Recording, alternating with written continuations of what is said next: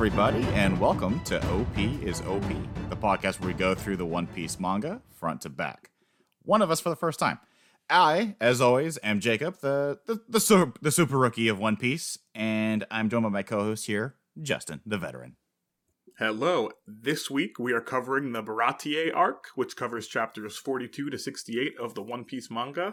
So if you haven't read the chapters or watched the corresponding anime episodes, be warned, we are going to be spoiling absolutely everything up to that point. Did you pronounce it correctly? Yeah, Baratie. I, I was thinking uh Baratie. Baratie. Baratie, Baratie, Baratie. Baratie. Baratie. I'll trust you, Baratie. It sounds better. Yeah, I'll Bar- trust you on this. I'll- is I'll how trust you- you on this. I'm, I'm, it's been a while since I've watched the anime, but I'm fairly certain that's how it's said, in, in at least in the Japanese version. Oh, haven't gosh, really watched the dub, so You're you're reminding me of the uh one of the few episodes of the anime I remembered watching when I was much younger, where the new one of the new characters of this arc, uh Sanji, we'll get to him in a minute, what he sounds like in English. And uh, and the four kids. yeah, Yeah, he's like you remind me of that voice. just now, and I'm just thinking that's not at all what I thought he sounded like at all. but we're not talking Yeah. about the dub. Oh, thank God. We're talking about possibly the best arc so far in One Piece. Is that controversial to say so far? Mm, I would say no. Up to For- this point, no. up to this, Not sorry, yeah. I meant sorry, I mean to clarify. Up to this point, Yeah, you did us. say that. I, I think so. Up to this point, no, I don't think that's controversial. Okay, because originally my favorite was the the Buggy Captain Buggy arc with Nami being the introduction. This one has so much going on that Oh, we're gonna do our we're gonna do our best to just keep focused because without getting like too itty gritty on some side topics. But yeah, we got a lot to cover. Some fantastic points, and boy, I Yes. think and the other thing about this arc does so well, and I think that's the reason why a lot of people because you mentioned last episode a lot of people did not like the Syrup Village arc for good reasons. We mentioned it ourselves, our Yeah. own disappointments with that arc. I think in hindsight, another reason why people don't like that arc is because it comes right before this arc. yeah, definitely.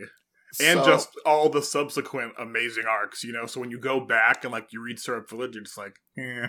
you yeah, know? but to be sandwiched in between Captain Buggy and Don Krieg slash Hawkeye, it's Yeah, gonna be really tough for uh, Captain Kudo and his kitty cats to come up on top. But right.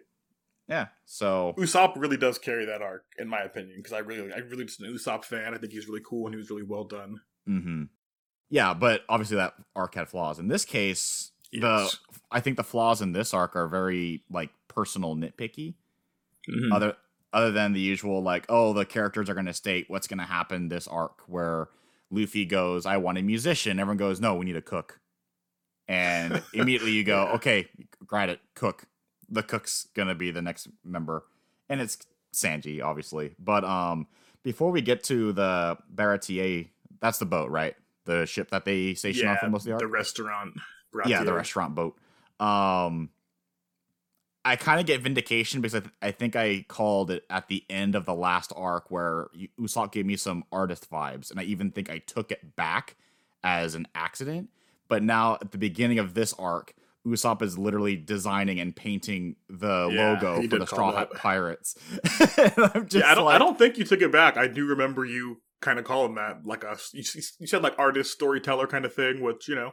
I think I double. it. I think I doubled down on the storyteller bit, and I think I said not as much as an artist, but more of a storyteller.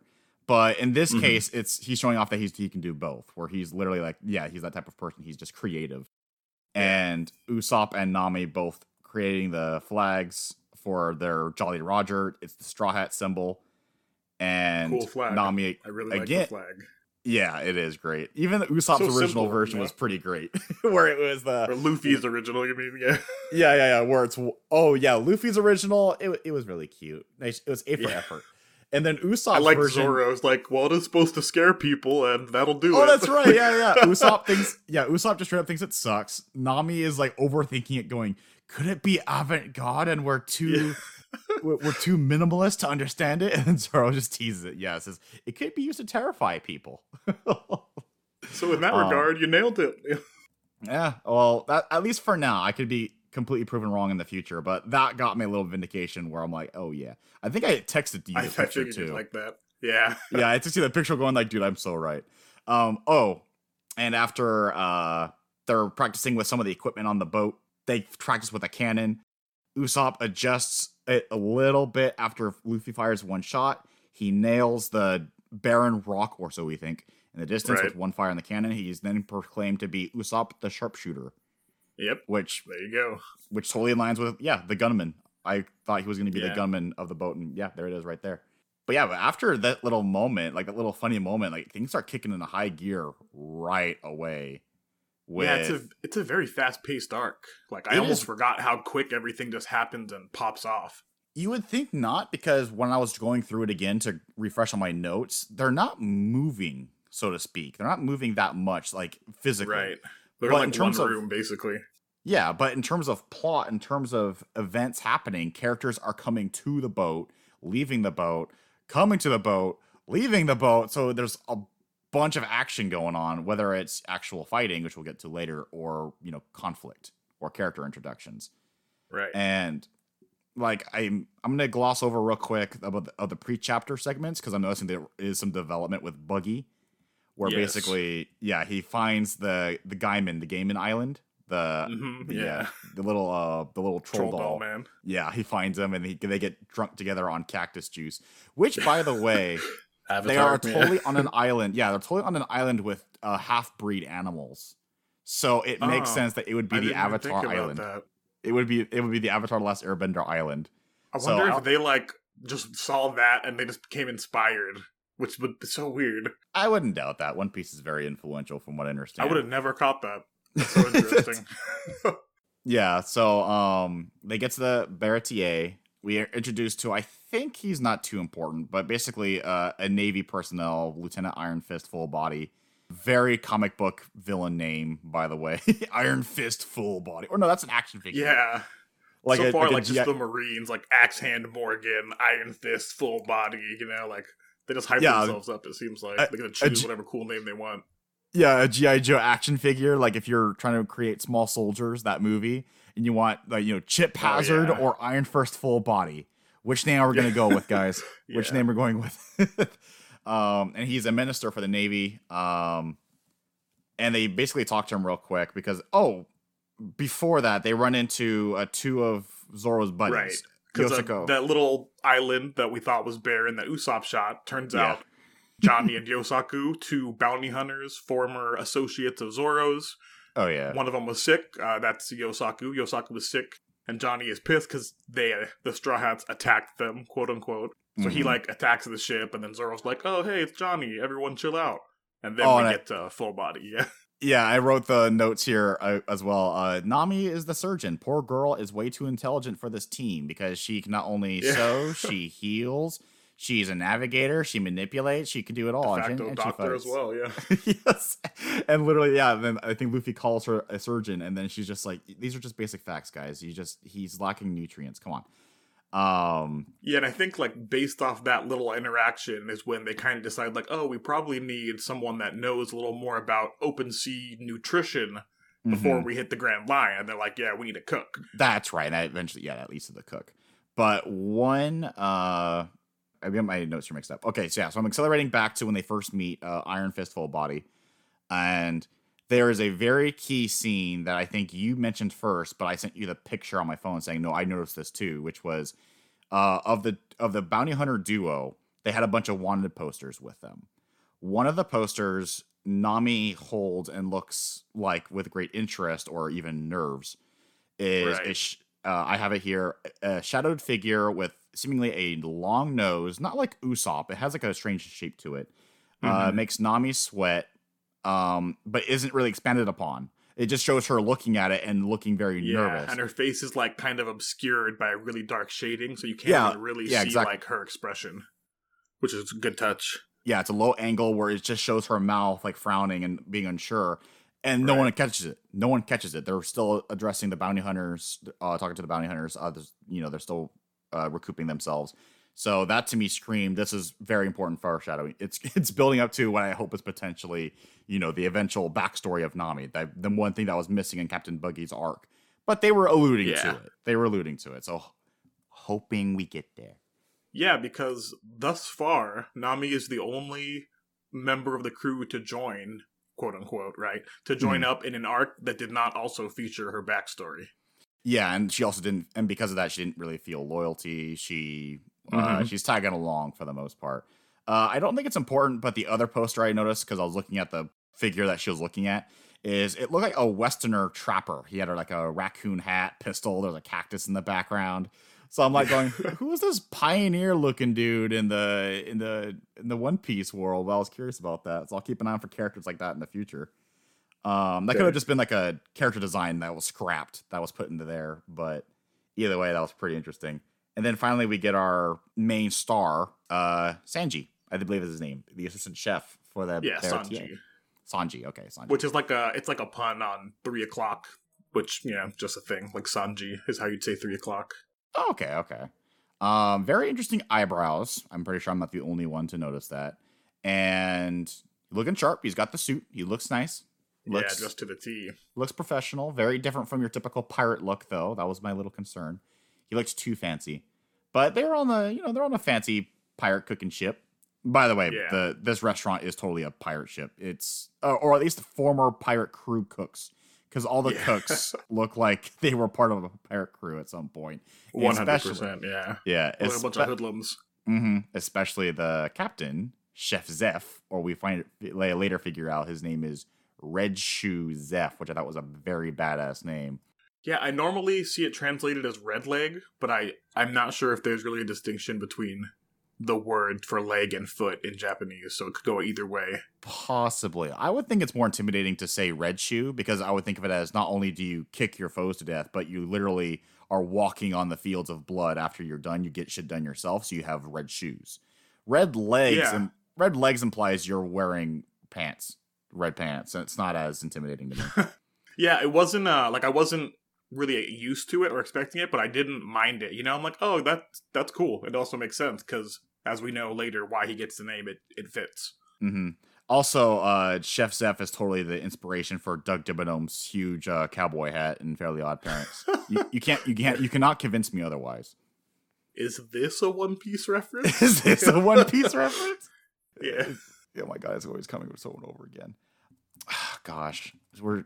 I'm trying to expand it so far because I want to get to the meat and gritty of this arc because Yeah, all- because this is like a little intro. Like you said, we get to see Sanji, and then Mhm. he's uh kind of a, a wise guy. We see right because he's waiting, even though he is a cook, because he says all the waiters ran away for unknown reasons right now. Mhm. And full body with his girlfriend or you know his lady friend, His he like called ahead or whatever and tried to get a specific wine ordered so that he could taste it and like pretend to recognize it immediately and show off. And Mhm. Sanji's just not playing along at all. He's like, nope, not even close. No, that's not the wine.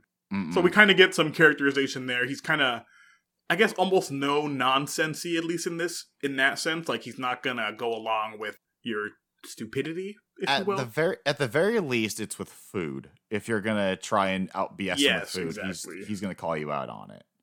Well, sorry, he wasn't BSing San- Sanji, Sanji, but he was still like correcting, going like, "No, you're wrong, dude. It's I know what I'm talking about." Also, he's a bit of a womanizer. If straight up, if the uh if the lieutenant is on a date or with his lady friend, Sanji's gonna straight up flirt with the lady. If he finds her attractive, he's gonna keep doing it. Got a little bit of a Brock from Pokemon in him, a little bit, where he's like Yeah. flirting with any good-looking girl. And then we, because of that, we also see that you know Lieutenant doesn't take that kindly, obviously, because nobody would. But Sanji beats him down after I think he wastes his soup. Right? He uh, Yeah. tosses the soup in anger. Presumably, he puts a fly in it, though we don't see it that happen. I don't think. Right. He was trying to make he was trying to make him look bad. Right. Yeah, and he's like, "Oh, it's trying to like ruin the reputation." He says, right? So we know that he put it in there, and Obviously, then he yeah. like crashes his table, therefore destroying the plate or bowl that the soup's in, and that extremely pisses Sanji off. Yeah, uh, it's a little thing. They picked up on it right away too, because it's when he looks at the bowl and then you just see his eyes shadowed or just like, Yeah, the the cool Zoro Luffy, you're about to get destroyed. Look, yeah, more so it, the trope of like the eyes completely shadowed. We're to the point where you don't see their eyes at all. Is because their hair's covering their eyes or like a shadow completely yeah, covering it. Where it's like, oh, so he's ticked off or oh, there's something going on. yeah, Um, and that's what happened. And then literally the next panel, uh, we see the lieutenant who just destroyed those duo bounty hunters. By the way, we kind of gloss over that, but it's right. He like crap talked to them, and then they just get one paneled. The next panel, they're down. Yeah, the same thing happens They're, to him now with Sanji on the other end. Yeah, and even worse so because he's completely bloodied and he's being lifted up by Sanji, just going like, "You wasted food." Yeah, like choke slams, like uh-huh. getting held up by his throat. Mm-hmm. And although the characters aren't very important, the the side cooks on the boat are very interesting, colorful characters. I want to give props to Oda for making me yeah. give note because uh, the one that I have, uh, he, he reminded me of Sinbad the comedian, uh, Patty Cook, where Patty, he's yeah he's forcing himself to have like this persona because I'm guessing he's like one of like the like the bouncers, like the burliest of pirates back in his day. Because he's looking to a mirror, going like, "May I help you, good sir?" He's he's pulling that Patrick yeah. uh, persona where yeah. he's pretending he's that Weenie Hut Jr.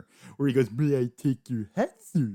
Like he's trying to put right. that look, but obviously it's not yeah, his personality. I like that moment too. Mm-hmm. And then as it's nice walk- to get those like little moments of characterization, even for like a character that is relatively unimportant, right? Like I just yeah. I like it a lot. It helps with the world building of like this is the basically all the cooks where they're coming from. This is the number two on the boat, or at least the number three. I forget where he was. He's he's up there. And as yeah, he's one walks- of the first people to join. We saw in the mm-hmm. flashback. Yeah, and then as soon as he goes out after he's prepping himself, going like, "All right, showtime and then he walks out. He just sees Sanji holding up a bloodied customer going yeah. what the hell is going on? But the main point that what eventually leads to is because i think after this point we never see that lieutenant ever again.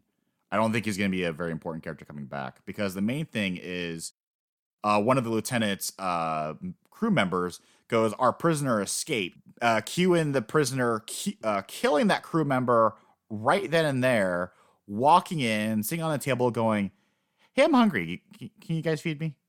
Or sorry, right. feed me. More demanding. Yeah. Patty Cook Where's going. Yeah, exactly. And then Patty Cook going with that same like, "May I take your hat, sir?" Look, going, "You got any money, sir?" And yeah. then the pirate trying to be all smart, threatening to shoot him in the head, going, "I got lead. You guys take lead." And then Patty took no shit, took no for an answer, and then just start clobbering him on the spot. I don't know how he was able to out quick uh, a gun to his head, out quick a bullet, but he's able to clobber him in the head and kick him out, going, "No money, no service. Get the hell out of here." Yeah, he just like overhead smashes the table, like tosses him, like, "Nah, ain't taking none of that crap here, boy." Yeah, exactly. So colorful character, very uh, very fun. Um, but obviously Sanji does not agree because um the crew member we learn his name later his name is uh jin i believe um Gin, he I is think? gin or jin it has a g but i, I thought it was jin yeah um i, th- I think he, that kind of makes more sense but they definitely say gin okay. just the whole pirate analogy and drinking gin would make sense that's all I was wondering, yeah, because oh, we literally had characters last arc named after vegetables, so I would assume that right. he, he might be named after a a type of wine or type of alcohol in an arc about food. So I'm gonna go with Jin in this case. But yeah, he's he's outside the he's on the deck of the boat. He's struggling to move, and then Sanji gives him a plate of I think rice or soup. I forget what he gives him, but he gives him food. Yeah, food. And it shows off that character right away, where he doesn't it doesn't matter how scummy or horrible because the guy literally killed a navy crew member uh, in front of the customers, in front of everyone. So he doesn't really care too much about that as much as this is a man who's starving. He's about to die. No one should go hungry. I'm going to feed him. Even if he doesn't pay, even if he's scum, I'm feeding him. Yeah, we get to see like his kind of value there, like or his values, how what he his feels code. about like people that are hungry, and he like as a chef, his job, as he said, like I feed people that are hungry. That's mm-hmm. that's it, cut and dry. Yeah, very and charitable then, uh, person. Yeah. So meanwhile, because Full Body attacked the Straw Hat ship with a cannonball, Luffy Gum Gum Balloon deflected it and kind of wrecked the part of the, the restaurant. He has now yeah. been coerced by the owner into being a chore boy, essentially, mm. for one year as the deal goes. He is possibly the worst chore boy imaginable. he is breaking plates in the kitchen when he's supposed to be washing them. He's eating food off of customers' plates in front of them. It is just like oh my god, this is horrible etiquette. And they make up a joke about this later on where the main cook Zeff goes, "It'll be more of a favor to me to kick you off the boat with the damage you're doing yeah. to my with to my restaurant." it's better to kick you out. But he does see Sanji give Gin or Jin the food, and then he decides, like right then and there, ah, that guy, that's who I want to be my cook on my ship. Was this was this the quickest Luffy's been impressed by someone? Because I think Zoro was pretty fast too, but Pretty he- fast, yeah. but he wasn't uh, he wasn't impressed by Zoro until after he spoke to the children. Oh, sorry, the little girl. And, right. And but and this- he went there specifically to recruit Zoro, so that's Mhm. kind of different. yeah, But yeah, I think so. I think this is like an immediate, like, oh, there he is. yeah, because I don't think I, I don't think he talked to Sanji at all before this point, and he was just No, like he, he, he just sees this guy feed him, feed the uh, the scumbag pirate, goes, I like the cut of his jib, I like the heart of gold he has to feed those who are starving, no, regardless of their character, I like this guy. Which again, proving again, Luffy just likes people with a heart of gold. Because I think at this Yeah. point, oh never mind, sorry, Sanji already proved he can kick ass. He beat up Lieutenant Iron Fist. Luffy didn't see that though. He was upstairs with Zeff. right. Okay. I think that is the first time he saw Sanji. Okay. Um, and then we get more colorful cooks when they're talking about the possi of where uh Jin came from, where he came from a a pirate captain named Don Krieg, who was supposed to be known as the captain of the pirate armada, which I thought was a huge step up from the captains we've the two captains we saw prior, where Captain Buggy had his you know colorful crew, and then we Mhm. had uh Captain Kudo, Jiro, Kudo, Kuro, Kuro yeah. Kuro. Klahadore. Um, Yeah. I remember that name. Um, and his cats, even though looking Yeah. back on it, that theme of the theme of cats, the black cats, it really doesn't really match Kudo's character looking back on it. Right? Yeah. Just Not except for the claws. That's it. Like he just had claws. Yeah, and even then, it's like you could have of a- chosen any animal. Yeah, it, that was more of a Freddy Krueger thing more than a cat thing. Yeah, but in this case, we're like, okay, this is an armada. This is a, a whole navy into itself, and it's a, and that's why they're worried that by kicking out that, um, that for Patty Cook, the one that looks like Sinbad, kicked them out. They're worried that Don Krieg is going to come and get revenge on them because he has a, the whole armada. They're getting a little frightened. They're giving him shit for it. Giving a little foreshadow that, oh, maybe possibly Don Krieg is going to be the main villain arc. Who knows? Maybe, Right. perhaps. No one's judging. Um, but something that I really took a note on is again, it kind of reinforces that that crackpot theory I had in episode one where I said Cthulhu is the final boss of the Grand Line. And I'm gonna Yeah. I'm gonna stick with this, okay? I'm getting more and more evidence new evidence. I'm every other arc. Uh Jin goes, I know nothing. Cause oh sorry. He uh Luffy is asking about the Grand Line because he finds out that Don Krieg and his armada were there for at least a week, and Jin was there too. And he goes, I know Yeah. nothing. It's all a crazy fog. Was it a dream or reality? It's all mixed up in my head. He appeared Hmm. so suddenly. And I know you're going to say he's talking about Hawkeye. They show it in the panel after that. But I want to keep in mind he can mean it. It can mean Cthulhu. It could mean the main thing. It could be. Yeah, yeah. Who I like it. That's actually yeah, because I could see like Cthulhu is kind of like an otherworldly being, right? So maybe that at least the dream state, even even though we know that Hawkeye is the one who showed up, that could Mm-hmm. be some uh, some evidence there, definitely. I appreciate you citing me with on that. You're going like, No, yeah, I'm actually with you. I'm with you right now. because I like the because it's either way, even if it's not Cthulhu, I do like this reinforcement of that the Grand Line is so traumatizing. It's so crazy that you are left mad. You you go crazy if you do not have the iron wills. You will be defeated and lost. So there's something else that he said on to here that I don't think I don't think I saved. Damn it! But um, it reinforces the fact that the Grand Line was so rough and tough that even an armada of 50 ships lasted only a week to one being. We, we, we know who Yeah. that we know who that guy is, but Oh, he's yeah. only a puppet of the true master, the the birther of the devil fruits, the Cthulhu himself. But we'll move on. I'm just saying, I'm sticking with that theory. I'm still sticking with it. Oh, I also I also Not wrote, disproven yet. I also wrote down Oda straight up inspired blood uh, Bloodborne, inspired Yharnam. Is this a One Piece reference? Is this a One Piece? That's gonna be my thing yeah. going forward. Yeah. Oh gosh. Um, there's also two other si- uh, colorful uh, cooks I fought in the background. Um, there was a a chubbier looking cook that looked like a relative of the red haired pirate, the huge guy that shot the other guy point blank in that Oh gruesome yeah, panel. Meat Boy, as you called him. He had that. Yeah, he had yeah, chicken boy, meat boy. He had that same wide appearance, not as wide, but he had that same big, wide, uh, round face and glasses. He still had that same look, um, but he was like in one panel in the background.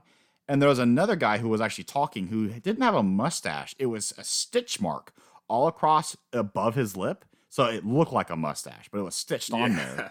So I wasn't sure, like, that, yeah. was he like was his mustache like ripped off like in a comical way that he had to be stitched up from there? What the hell happened to that guy? I guess you can assume something like Mhm. that. Oh, and then one final one. There was a, an Italian bouncer looking guy who was uh, bouncing heads with uh, Patty Cook the whole time. Again, the reason why I'm bringing this up is just because it's just a very colorful cast of characters that either have Yeah. one or zero lines. But I appreciate the effort these side characters get because a because it's so much work to give, and from a designer's perspective, credit to Oda and the team to give just a little bit of personality and character to the side characters because again i'm used to other series like dragon ball or naruto actually no dragon ball is not a good excuse because dragon ball also had great side characters like naruto Yeah. where you're literally in a ninja village and all these main side characters and main characters are very colorful and unique and then you have all these side characters that are so And bland and like boring got black hair and the same face and wearing Yeah. the same outfit. and Yeah. it's not exactly a con because I know I like, I like to talk about shit about Naruto. It's not exactly a con because it, it is a lot of work and effort. Whereas you could be focusing all your talent elsewhere into like actual key moments rather than just the background. But I want to give credit where credit's due because it stuck out to me of like, wow, there's all this effort into this one character that had like one line and one panel. But because he had that stitch mustache, it stood out. And I'm like, oh yeah, because it totally fits because it's supposed to be like Pirate Cooks. I don't, I wonder what his story is. Haha. But yeah, yeah, it's it's cool to like just be able to look in a background panel and see like a memorable character. It really Mhm. is like a testament to Oda's dedication. and plus it, i'm pretty sure that me mentioning that oh that guy looks like meat boy from the red haired pirates could also be like good for the hardcore fans that go is that actually a relative could that be important who it's like the same uh it's the same uh, bounds of logic that star wars fans make when they're wa- reading eu Right, books or yeah. watching they go what what's that character in the background in that one bounty hunter scene in Empire Strikes Back? Is that a super deep character? It's kind of like that, but it's enough to make you go. I appreciate the effort going there. I appreciate the effort, and I think finally shit's hitting the fan. Right, I'm at 46 at this point in my notes where Don Right, Krieg like- shows up. Yeah, Luffy kind of after messing up like basically every possible task, like we mentioned, they're like, just go take orders, ask them what they want to eat, and tell us. That's oh, it. Oh yeah, okay, yeah. Can't mess before, that up. Yeah, before we get to Don Krieg, exactly. Before we get to Don Krieg, he takes orders, and then the Straw Hat Pirates are there. Did you did you catch the the drink thing with Zoro? Was- Oh, absolutely, I did. Yeah, A lot of people miss it. nose- I figured yeah, you wouldn't though. Yeah, so because the straw hats are get the, all the straw hats are giving him shit because he's you know forced to be a chore boy, a captain, and now he's just a, a lowly chore boy. And they're at the table going, "Hey, service bus, chore boy, what are you doing?" And then Luffy's being him, and he just picks his nose and puts it in Zoro's cup. Which, by the way, Usopp sees, and he's chuckling like a madman, going, Yeah. "You don't say, huh? You don't say about the food here, huh, Zoro?" Like he's Usopp's in on it. He's trying to distract him, but Zoro senses it with his swordsman sixth sense, and then he forces Luffy to drink the water instead.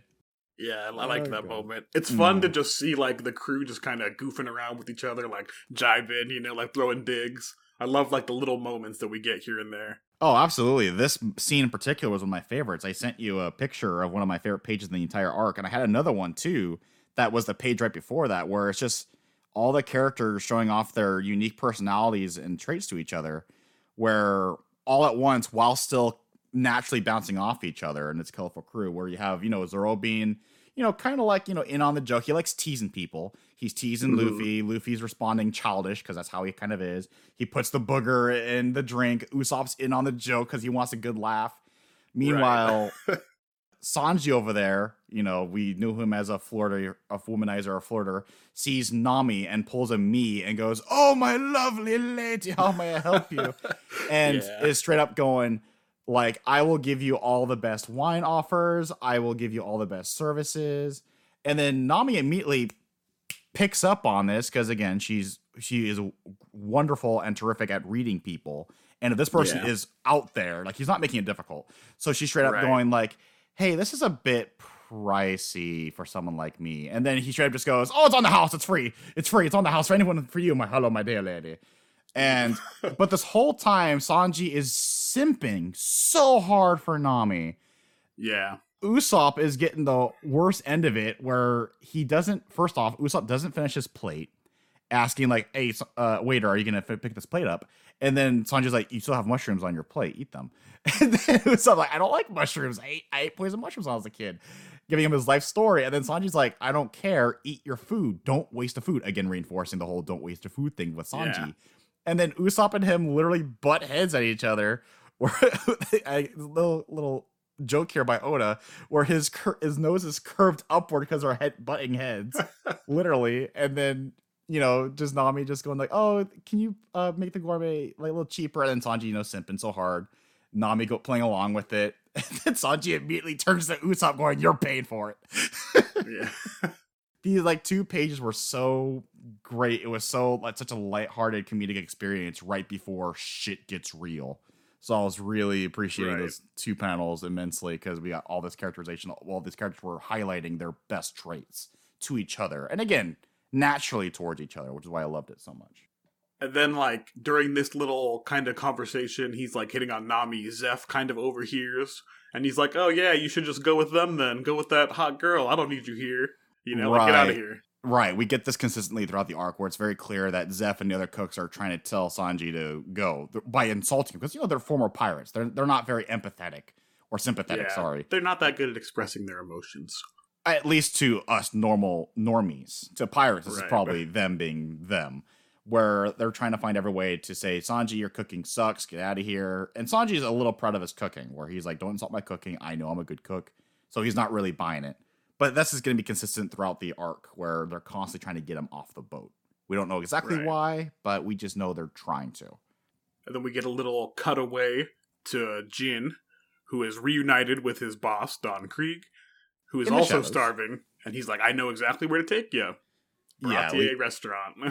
Mm. Although it, it looks like it's just like a shadowed figure. It doesn't look like like I I noticed it right away. It didn't seem like it was a whole armada at this point. It just seem like it was like it was literally in the shadows, like they're trying to do like a supervillain reveal kind of thing.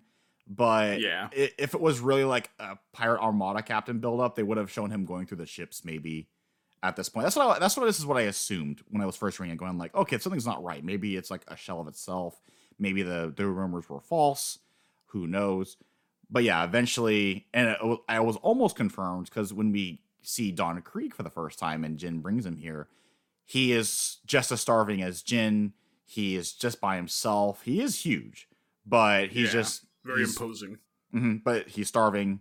He's suffering. He's on death's door, and all the pirates The ship as well, we see like it's also kind of in shambles, right? Like the figurehead is broken and all kinds Not of scratches. yet, I don't sails remember. are tattered. I don't think not yet. I think we see it after. uh Well, no, I think you're right because he goes there, and then the ship uh settles It's- next to the. it shows like the huge ship like dwarfing the, the yeah. Baratie. Okay. Okay. Sorry. I was I was thinking of back when Gin was first talking to Don. Sorry. Yeah, you're right. When Gin right, when he brings shows Don, yeah, to the Baratie, yeah, we'd see the ship, and it's a huge ship. I was talking about Kir- Kuro's Captain uh, Butler's Yeah, ship. Butler, ship. Yeah. the Butler from uh the the board game Clue. Um, he had a massive ship, and then I'm looking at this ship, and it's in rags and shambles, like worse than like the Black Pearl from Pirates of the Caribbean, and I'm like, that's a huge ship, but yeah, it has seen better days, and also, it's only one ship. Where's the rest of it? And obviously, something went down. So right away, you could just tell from that ship and also Don being starving and as well as Gin. So something really happened from their experiences on the Grand Line. And again, the cooks on the ship are like, no, F this guy. He's like the you know, the the pirate armada of the seas. We ain't owing him anything because we know that his his type. If we help him, he's just gonna turn on us. And Sanji and his code of honor. And he's like, no, come on. I promise I won't hurt you guys. I just need food. I have money. I'll pay. It's all good. I'm to eat and leave. Mhm. and then And San- Patty's like, now call the Marines. like, nope. Yeah. And a fault of Patty is it does reveal that Patty has like this giant hand cannon, which again is a weapon from Bloodborne. So Oda again inspiring Bloodborne here. Um, he has his he has his giant hand cannon, and he only fires it l- a little later after something happens. But he doesn't do anything. He just goes, "Haha! Look at this guy. He's so starving. He's like, you know, we don't have to help him to kick him out." Sanji, and his code of honor, brings him food again, and I'm pretty sure Shan- Sanji is a magical cook because as soon So as fast. yeah. yeah, as soon as he is fed and as soon as he finishes eating, he has full strength again, or at the, at the very least enough to act, right? Because he was literally on death's door and now he's not Ah, not at death's That's that's kind of just like it seems like to be a recurring thing in One Piece. Like we saw it earlier too with Yosaku. He eats the limes, instantly cured. Like this guy's starving, eats instantly back to full strength, which it's fine. You know, it's the thing that Oda does. Yeah, kind of funny, but fir- yeah, the first yeah. So for the first time, I accepted because I thought it was just the passage of time for the for time's sake, for pacing's sake. This time, it's literally like, oh, he's eating the bowl, and the cooks are still yelling at Sanji, "What the hell are you doing? Why are you feeding this pirate?" And Sanji is again reinforcing his his code, which is "No one shall starve as long as I can help it." But then, as soon as he's turning back to Don to reaffirm what's going on, he is like just like streamlined. What's that called? When you stick your arm out and just tackle the guy. Clothesline, yeah. Clothesline. Thank you. He clotheslined I wrote the same Sanji, thing. yeah, straight into the ground and goes, "Nice ship. Thanks for the food. I'm gonna take the ship." Yeah, I like it. It's mine now. Yeah, and I'll, immediately I'm going, "I like this guy. I like this bad guy. No BS, straight to the point." Right. And then little right after, like he's like, I need food for my 100 men. They're also starving. And some more Sanji characterization. Even though he just got clothesline thrown across the restaurant, he's still like, we got to cook 100 meals. yeah, we gotta cook. Come on, guys. people. Come on, guys. Let's get cooking. So We like, gotta what, a, go. what a Come guy, on. man. What a guy. What a cook, you know? It's I, I respect someone's code if they're you know going like that, but at the same time I have to draw a line and go, dude, this guy literally clotheslined you.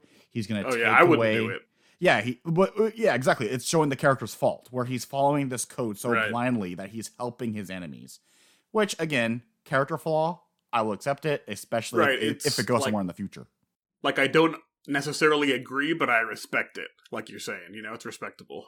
Yeah, it's uh, the big thing with Usopp as well, where it's like you're a big thing about telling stories and getting other people to do things for you, but or your you know your lack of of your your your strong uh your overflow of fear is not something that I say no that makes me hate the character. It's like no, that can me go somewhere, and obviously that made me like the Yeah. character so much. And in this case, I'm going okay, so he's he's very devoted to this personal code, which is a good code by the way. Ending world. War Yeah, like sense. my job is to feed people, not Mhm. judge them, is what he says. yeah, but obviously in this case, we're having a very strange situation where it's like this is literally like this person is literally here to take your home, ruin what we find out later, basically his father figure, his role model that saves him. And he's gonna take it, everything from you, and kill every single one of you. But because you're so devotedly, you're so you know blind to this code, loyal to this code, you will still do it and then deal with the consequences after that. So that is a character flaw, obviously, because you can't. Yes. it's it's black and white for him. It's never gray. right. Um, if they're hungry, I'll feed them. Yeah, exactly. I don't, and I don't care if it's Hitler. I don't care if this person just Yeah. killed my parents. Yeah. I will feed them. And it's like, all right, dude. um, we do get to see that hand cannon I mentioned earlier, where uh, Patty Cook gets out his hand cannon. It looks really cool. It looks like some weird designs on it. Yeah. fires it point blank at Don Krieg. He reveals that he's wearing steel armor. Little Some nitpick. he- special kind of steel. Yeah, I was gonna say because although if this is not a special steel, I'm gonna nitpick the hell out of this scene because I'm going. It doesn't matter if you have the most impervious metal armor. A Yeah. cannonball that close for that velocity, that force is still gonna break every bone in your torso. But we also are in the universe where we have vibranium buggy balls that can level entire towns with one shot. Right. So I'm gonna go on a limb here and say the same place Buggy Ball, the uh, Captain Buggy got his cannonballs from, this guy got his armor from. I'm yeah, I, I had with the same thought though, because I was like, nah, they probably still would have broken through the armor, but at least they did like make the clarification that it was some kind of special metal, like you know. Yeah, but they just they just they like, just armor. say yeah they just say steel armor, but we're also in the One Piece world. We're not in our world, so maybe steel has some unique functions, but it's not enough to ruin it. It's just the main point is this guy is armed to the teeth, And I wrote Right. here, especially with the next panel where he reveals that he has like guns in every corner of his armor, his armor.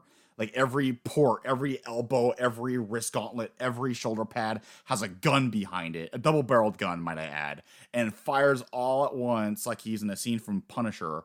And then I wrote down he's he's a walking arsenal. He's just armed to the teeth, armor, weapons. He's got it all Yeah. such a disappointment when I found out that his actual coloring scheme is that he's not wearing like a black dark gray steel. It looks gold. When I was looking Yeah, at the the, the anime, it's gold. That that ruined it for me because I'm like, gold is not good armor. This is not Minecraft. Okay, I just assume he painted it for effect. maybe okay. You know what? Maybe he painted it, but even then, I'm just going. It doesn't quite Yeah. fit his personality because he always sees himself as. Uh, we'll see as he speaks later on. He sees himself as like this military guy because nothing, Right. nothing shows strength more than military might. He says military might over and over again. So I'll assume like if he really thinks that, wouldn't his color coding make more sense if it was blue and white like the navy, or camouflage like modern day military, or you know maybe Just like gray, you know, like Or, steel yeah. kind of beat down. Would have been yeah, fine. exactly. Or just regular steel because that's intimidating. Or you know, if you're gonna make a uh, uh, uh, homage to the you know the imperial British days, uh, red and white, like a British red coat.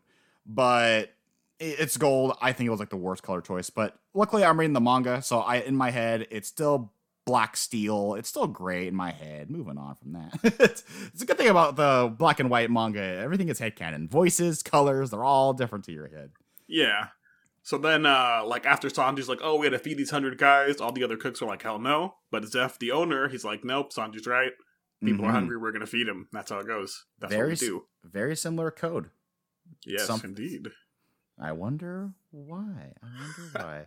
Right, and then Krieg recognized him. He's like, "Oh, it's Red Shoes Zeff." right. We we skipped ahead earlier, but yeah, we skipped ahead, and this is when Don Krieg spills the beans of like, wait, you're not just a chef, you're Red Shoes, you're Red Shoes Zeff, and then kind of like poking at him, going like, what happened, dude? Why, what, what? Why? He doesn't say it, but I really wish he did, which was, why are your shoes so clean? Why, why? I expected like. You're someone of your reputation. I expected this to be a slaughterhouse. Why are your shoes so nice and clean? Also, you have one shoe. But we also hit Don Krieg's extra motivation for taking this ship and being unable to be motivated is Chef Zeff has been to the Grand Line.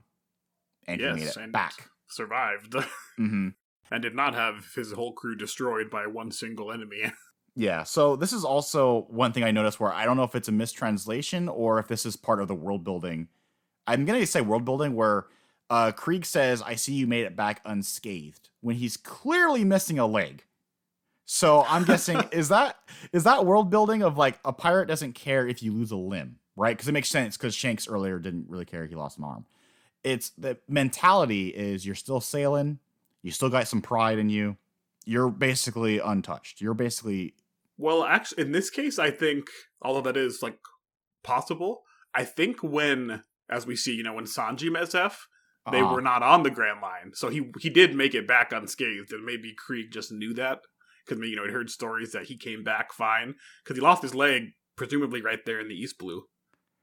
Mm, I feel like it's being too technical because I don't think Krieg would have known that. I don't think he would have uh, would have assumed that. Oh, he lost his leg after they were stranded after the Grand Line. I don't think he would have assumed that. Or maybe the Grand Line is just so terrifying that one leg is acceptable. Exactly because we mentioned we remember from that one shot from uh Gaimon from Gaimon that I still remember that one shot. That one chapter stuck up with me. Um, that people return with PTSD. People are like zombies. They are shells of their former self. So Right. that's why I also mentioned that you know Zeff still has his pride. He still has his personality.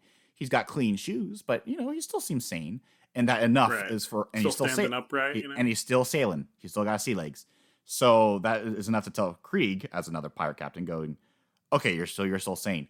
Hey, a captain keeps a logbook of your experiences. I want that logbook because I want to go back to the Grand Line. I have a goal, and of course, Luffy sees it as a challenge, and he's still Right, on his he's apron. like, I'm gonna be the the lord of all pirates. Yeah, and and then Luffy's Lu- like, hold up. yeah, Luffy's in his apron, going, "Wait a minute, hold up."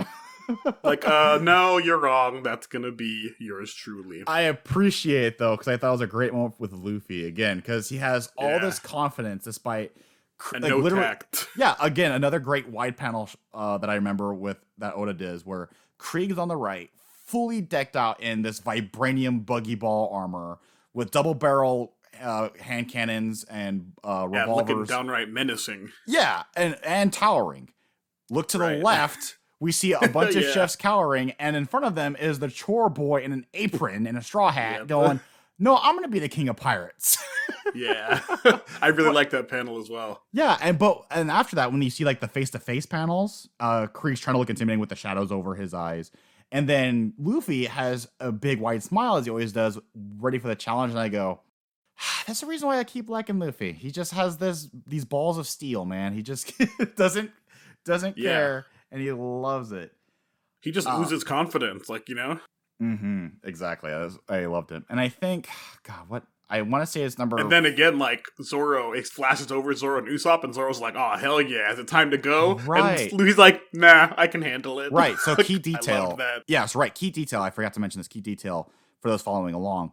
Don Krieg shows up two days after Gin leaves. So like Gin leaves, two days later he comes back.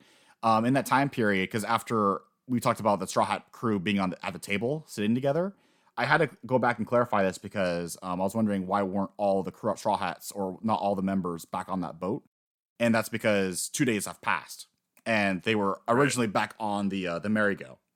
Yeah, and it's only Zoro and Usopp there now. yes, only yes, only Zoro. not there. Yeah, only Zoro and Usopp come back.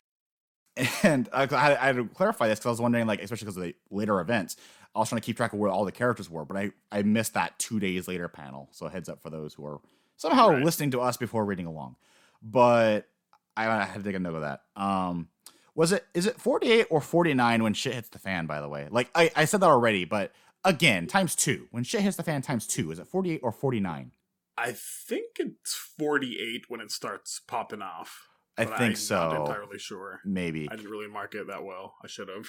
Possibly. I I didn't write it down either because we're getting because everything after that is what matters mostly. It all just blends together so well in this arc. Like like we were saying, how quick it moves. You know, it's just like bam, bam. incredibly fast paced. It is incredibly fast paced. I think I read this entire arc in a day and a half or one day total's worth of reading time because I'm just like this. Just just like you said, just it flows so Yeah, naturally. very very bingeable arc. especially when you get to this part and we've oh, been Oh, yeah. hyping it up a little bit in the very beginning, but much more in this arc of the, before this Right. very so chapter. the prelude, the uh Zeff is like he comes out with a big bag of food, he gives it to him, he's like, take it.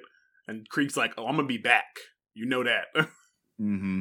he leaves to go feed his guys, right? and they mention they mention reports of like oh what happened to this armada like oh they were struck down by again because gin mentions they were struck down by one man and before i flipped the page i was thinking cthulhu and then you flip the page and we see the shadowy figure and i go oh, okay yeah, it's says a man with hawk eyes. yes and then that makes zoro sweat profusely yeah. He's like he looks like he's really excited, like nervous. He's like, Oh yes.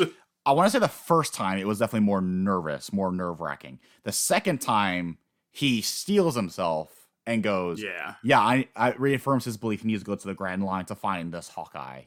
Uh, Yeah, his not, heart rate's not, definitely up. Not the Marvel superhero. I want to clarify, not the Marvel superhero.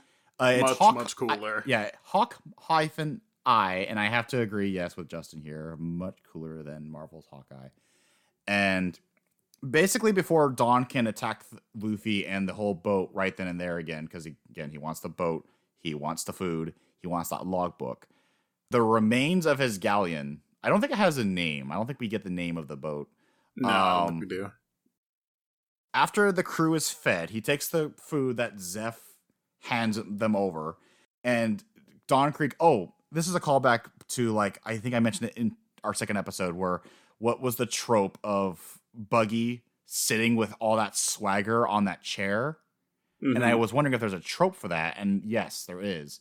It's the slouch of villainy, and basically when a villain just slouches on a chair, just word for word, it's it's a trope because you see it over and over again.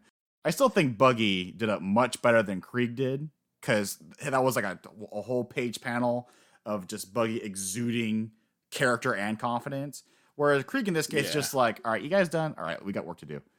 Yeah, and then uh, Zoro also revealed that this man with the Hawkeyes is the same person he left his village to look for when you know we Mhm. know that he got lost and blah blah blah. Eventually Yeah. met Luffy. the supposedly the greatest swordsman in the world, and to prove that he is the greatest, he must beat him in a sword fight. Indeed. And then um that boat suddenly splits in half that Krieg is on, not the Baratie. The major galleon, the huge thing, like Yeah, triple like- decker, Right It's- as they start attacking. it's just cut in half. Yeah.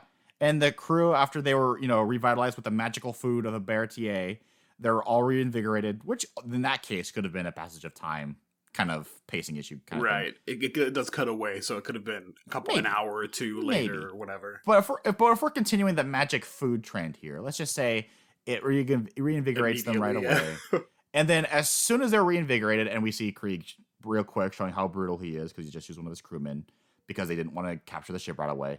Uh, the ship is sliced in half, and the crew immediately is demoralized once more, but they're energized. They're just demoralized. Right, and, And before going- we get to his reveal, though, Mhm. Luffy like sees all this chaos, and he's like, "Oh crap! I gotta go check on Yosaku, Johnny, and Nami on our ship." Right, and yeah, then he, and then they're like, he runs to the ship, but it's not there. it's there's no ship.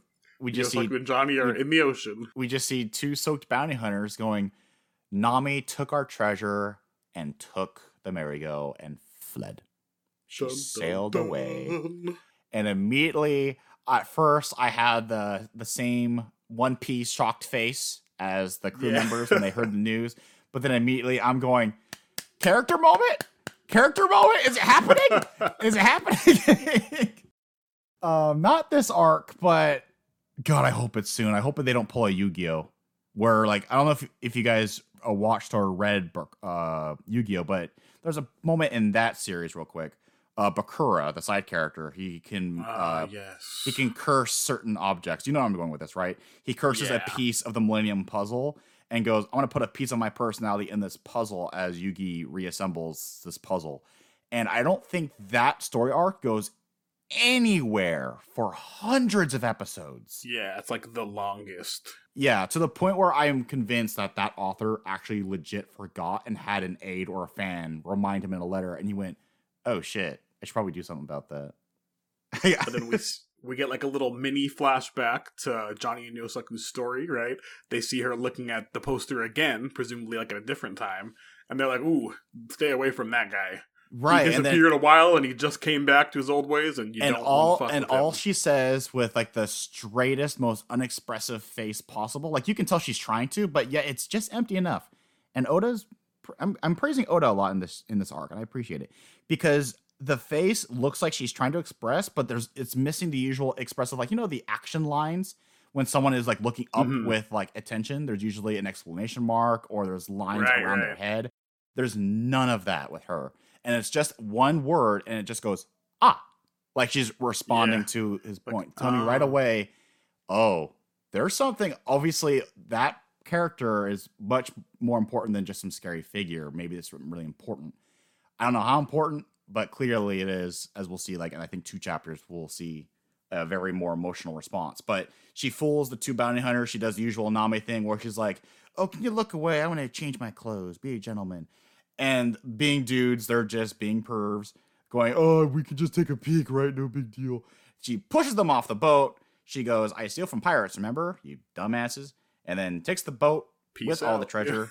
Peace.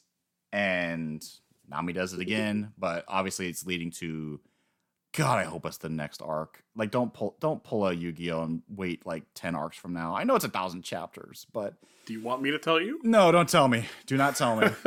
okay. Um, I, it, ha- it has to be sooner than later because I know in the ads, like, because obviously, that's sadly because we read from the Shonen Jump manga app. I know she's there, so I know it's sooner rather than later. But I hope that that characterization arc exactly is what I'm getting, not just some like, Right. oh, we found Nami again. Oh, we forgave her because Luffy's we very team up again. yeah, let's team up again, right? Because Luffy is saying that no, she is a navigator. Period. We're not getting a new one. And then Zoro just gives up and just goes, "All right, whatever you say, Captain." Yeah, because like he's he's looking around, he sees the merry-go in the distance. He's like, "Oh, there it is. We gotta follow it." Mhm. Or you guys gotta follow it more specifically, right? Yeah, and I think yeah, eventually they send uh back the bounty hunters and Usopp right to go a little later, a little later. but uh, it's going to be the reason why we don't see these characters for the fight because after a- a certain point, it's going to be just Luffy and Sanji against Don Krieg and the crew. Yeah, because he was gonna send Luffy and Zoro immediately. He's like, "Hey, you gotta go," and Zoro's like, "Ah, screw her." He's like, "No, it has to be her." And Zoro, Right. you know, respects his captain's wish. He says, "Okay, I'll go after her. You said it, I'll do it." Hey, Justin, I think we should Great stop. moment for I, Zoro. I think we should stop pussyfooting around. What happened to that ship? It was sliced in two by a Mihawk, the greatest swordsman in the world, as he is introduced. I want to point out this single panel, his introduction. Fantastic. Oh yeah. Very What he, I love his style, man. He's riding on like a crossed little mini ship, his huge Mhm. like cross sword on his back. He just got like some old like gothic style that's unreplicable, you know? It reminds me of uh I his overall design uh, screams to be Spaniard because he's got like the three musketeers kind of hat. Yeah, yeah. Uh, although although that's a French hat, but like his facial hair and the the I originally thought they were tattoos on his arm, and I kind of still wish they were, but he's clearly wearing a, a long sleeve vest. Like he's wearing, you can see the the shirt sleeves on his arm, and I think because again I was looking for color palettes. Um, I would say, did you look up his color palette? Because I think his really pops well. uh, his is color palette's pretty good, but again, like, I wish they were tattoos rather than just designs on a shirt. yeah, But that'd be cool. because they were very intricate looking designs. And I'm thinking like, oh, that's really great. I wonder if they were like tribal tattoos or something. But um, they were sleeves and they were like dark maroon, I think, over like attached to a black vest, an open vest. And the hat makes it. He's got like very sharp facial hair. Um, his he's wearing what looks to be a Christian cross necklace. It looks to be hmm and he's got like you mentioned the edgiest of uh huge uh great swords where the handguard is almost as long as the blade itself and yeah, there's like gems and laid along like the handle and You then know- down the hilt too. I think. that sword reminded me of what's the character's name the character from trigun he carried the giant gun cross on his back everywhere Oh, I, I can't remember his name either. I, I oh. do. I know what you're talking about, and I can it see reminded it. it reminded me a little bit of that, but the sword itself also had some crazy designs that matched his shirt. So he's got some crazy design going on. He's got the hawk stare. So when they mentioned he has hawk eyes, and it's like, oh, they weren't exaggerating. Like they, they Yeah. the oh, literally. character design delivered on eyes. that. And just from him rolling in, Krieg's crew is like traumatized. They're Yeah, they're like freaking out. They are freaking the hell out. Zoro, by the way, is also freaking out a little bit. Not he's a little con- more contained, but he's freaking out too. He's getting his nerves. Yeah. And there's a pirate trying to shoot at um shoot at him from a I distance. love I love the moment though when the pirates like during their freak out they're like why are you doing this like why did you chase us all the way here from the Grand Line he's like "Hmm, for fun for fun. I got bored over there Oh well. needed quick- to kill some time you know side note: What do you imagine uh, he sounds like in your head? Does he sound like a certain actor or character in your head? Because I always thought he had like a Spanish twang, like Inigo Montoya from Princess Bride. I I would actually I kind of would imagine him with like a deep almost like George Takei voice but not quite that deep I guess you know what I mean that kind of like inflection almost is what I would imagine It, I could kind of maybe of with a little that. more grit on it you know Maybe again because I saw him as like a, a Spaniard. Just be- again because those tattoo, I thought the tattoos on his arm were like a Day of the Dead, like De- Dios de los Muertos kind of design. So I Mhm. thought maybe like the skull kind of thing, like okay, maybe Spaniard, Mexican inspired, yeah especially with all the, the the Christian imagery where he has the cross, he's got Right. the the the Catholic necklace. So I was thinking maybe he had the the Spanish accent at least or a Mexican accent. So that's why I, I was thinking in- like a, a deeper voiced Inigo Montoya, where instead of going like you know, like you killed my father, prepare to die. And so he goes like for fun. yeah Again, that's how I imagine it. It, it. it works in my head, but I was just curious about that Yeah. because uh, when the pirate, uh, side pirate, tries to take him down with some fo- with some shots, he just deflects it like he's a lightsaber, like he's a Jedi, um, with crazy swordsman skills. And the pirates just go, "Okay, we can't touch him. Like, don't bother, don't bother trying." And then we get we get our first Dante versus Virgil fight. Right. Zoro's just suddenly on the ship with the Krieg pirates. It looks like he's right behind them. He's like, don't even bother shooting at him. It's worth Yeah. it's pointless. It's the subtlety of a swordsman. Like you, And they're like, what the hell? How'd he get here? You know, they had Mhm. the the shocked exclamation points. yeah. And then it's on. Mm-hmm. Where, God, we just get this guy, um, just he's like unimpressed by Zoro, where he's like, you know, he's pulling the Dio thing, where he's like, "You're approaching me," kind of thing. And then Zoro yeah. doesn't say, "I need to be next to you to beat your ass." He doesn't say that. But yeah, he literally like he's like you're a pathetic weakling. yeah, he you should he- know just by looking how far above you I am. Yeah. So at first, like, I will admit, at first I will admit I didn't like Hawkeye's personality because when I saw that, I heard him say "pathetic weakling." I go, "Oh, so he's literally Virgil." Okay, so not too not too crazy, not too special. but he's actually a realist. yeah, he's a or, or a realist. Yeah, exactly. And gosh, and then we get this buildup of this is still chapter oh, 51. He has some of the best lines, but in fi- well, basically in the in the buildup before the showdown, because 51 is the showdown. 50, it's the buildup of what drives you to fight me. Is it madness? Is it insanity? Did Lord Cthulhu drive you mad, good swordsman? right. Like, Again, are you confident or just stupid? and then Zoro responds, I'm ambitious. I made a promise to a friend. Mm-hmm. I may be outskilled, but it's not like me to turn away a challenge. Like, we need a fight. And then right after that, we get a quick cutaway to that Nami scene you mentioned. Yes. talk about that? And the, the final bit of uh, teasing for hopefully the next arc where Nami is we get the bigger picture. Verdella. Yeah, we get the we get the bigger picture of okay, so is is there more complexity to Nami than just simply steal treasure to just rob pirates? And Right. she by herself, so it's not like she's she could be lying to herself, but it doesn't seem like it the way it was set up. Yeah. Where it she's, like, was, crying, If we meet tears, it looks again, like. if we meet again, I really hope we sail together. Like she does Yes, not. like I hope I time. can really join them one day. Yeah, but she's also aware because she's hoping because she's aware she's doing some really bad stuff. But I can't wait to be free, Bellamere or Bellamere. Right. That's the most interesting line I think is that she's crying. She says, "I can't wait to be free." Yeah, so going back to that previous goal she had where she wants to buy that island or to free her friend or something. So that tells me Bellamere is that friend. And I wonder if Nami is like actually an indentured servant or like someone who's like actually on a leash. She's not free, obviously, because she wants to be free.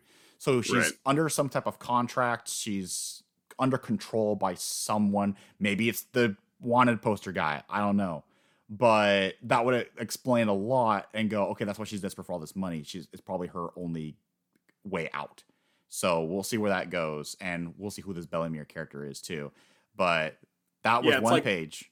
The most emotion we've probably seen her show up to this point, right? Abs- real yeah, absolutely it is. Yeah. Absolutely. So that's why it got me very curious. But unfortunately or fortunately, it is completely overshadowed by the next chapter, which is Yeah. it's an Oh, action chapter. So we'll keep It's it little, on. yeah, well, it's an action chapter, so there's not much going on, but there's very key things I want to point out. When they eventually they do fight, uh, Zoro gets the bandana on. It's his super serious try hard mode. He's got Yeah. the swords ready. Before the the fight starts, like Mihawk, like that little cross necklace, he pulls it off. It's a little tiny knife. He's Okay, like, I'm I'm, sorry. This is the smallest one I've got. I noticed I noticed that right away too, where it's the Yep. necklace is a dagger. It's not Yeah, it a cool. uh, it's not it's not just a religious thing. It's it's actually a holder for his dagger. So maybe he's not religious at all. Right. And then he responds, you know, because like you insult me with that dagger. And then uh he goes, I'm not the kind of fool who hunts hot rabbits with a cannon. Yeah. And That's I'm a just great line. And I'm just like, God damn the arrogance or the skill. I kind of Yeah. I kind of dig it. I kind of It's like, yeah, he really does come off as like a super arrogant, pompous asshole. But as we realize, basically in this chapter, he's really not. He is just super real with it, and he's not gonna sugarcoat it. there's a certain there's a certain type of arrogance, or if you call it that arrogance, that I accept, and it's with characters who actually have that skill. Um, Yes. There's another. Uh, it's so random. It's like it's the one of the bosses from the Titanfall 2 campaign that actually I was watching a Let's Play with the Super Best Friends. Uh, Woolie pointed out that Viper. He's one of the bosses in Titanfall 2 where he's controlling like this um, mecha that's Titan with like jetpacks and rockets and sniper rifles, and he's like the same thing where he's like like the sky is is mine, kid. Like you have no control over it. If you exude that much confidence, you deserve it though. If you're actually that skilled, if you have the skill to back it up, and it makes it hype when you're just like, God, it's so great to watch this guy fight. And we see that with Hawkeye because Zoro is going in all out with all three of his swords, and this one dagger. He tries to use his onigiri, but One dagger enough. stops it, and there he's just he's toying with them. He's like like poking at the swords. All catches all three of his swords like right at the point where they cross and just stops them there. And Zoro like says he's so strong he can't even move his swords because he's being held there. Yeah, and Zoro gets his actually his second round of characterization, which bumps him up in my personal ratings list of the Straw Hat crew. Oh, because Straw Hat because he's going. Is the gap this actually wide? Like he's not. He's not. He's not. He's not a fool. Zoro. He's he's aware. Like he Yeah. thought maybe he had a chance, but it would be a tough fight. But uh, while he's fighting him, he's realizing like the gap is actually this wide.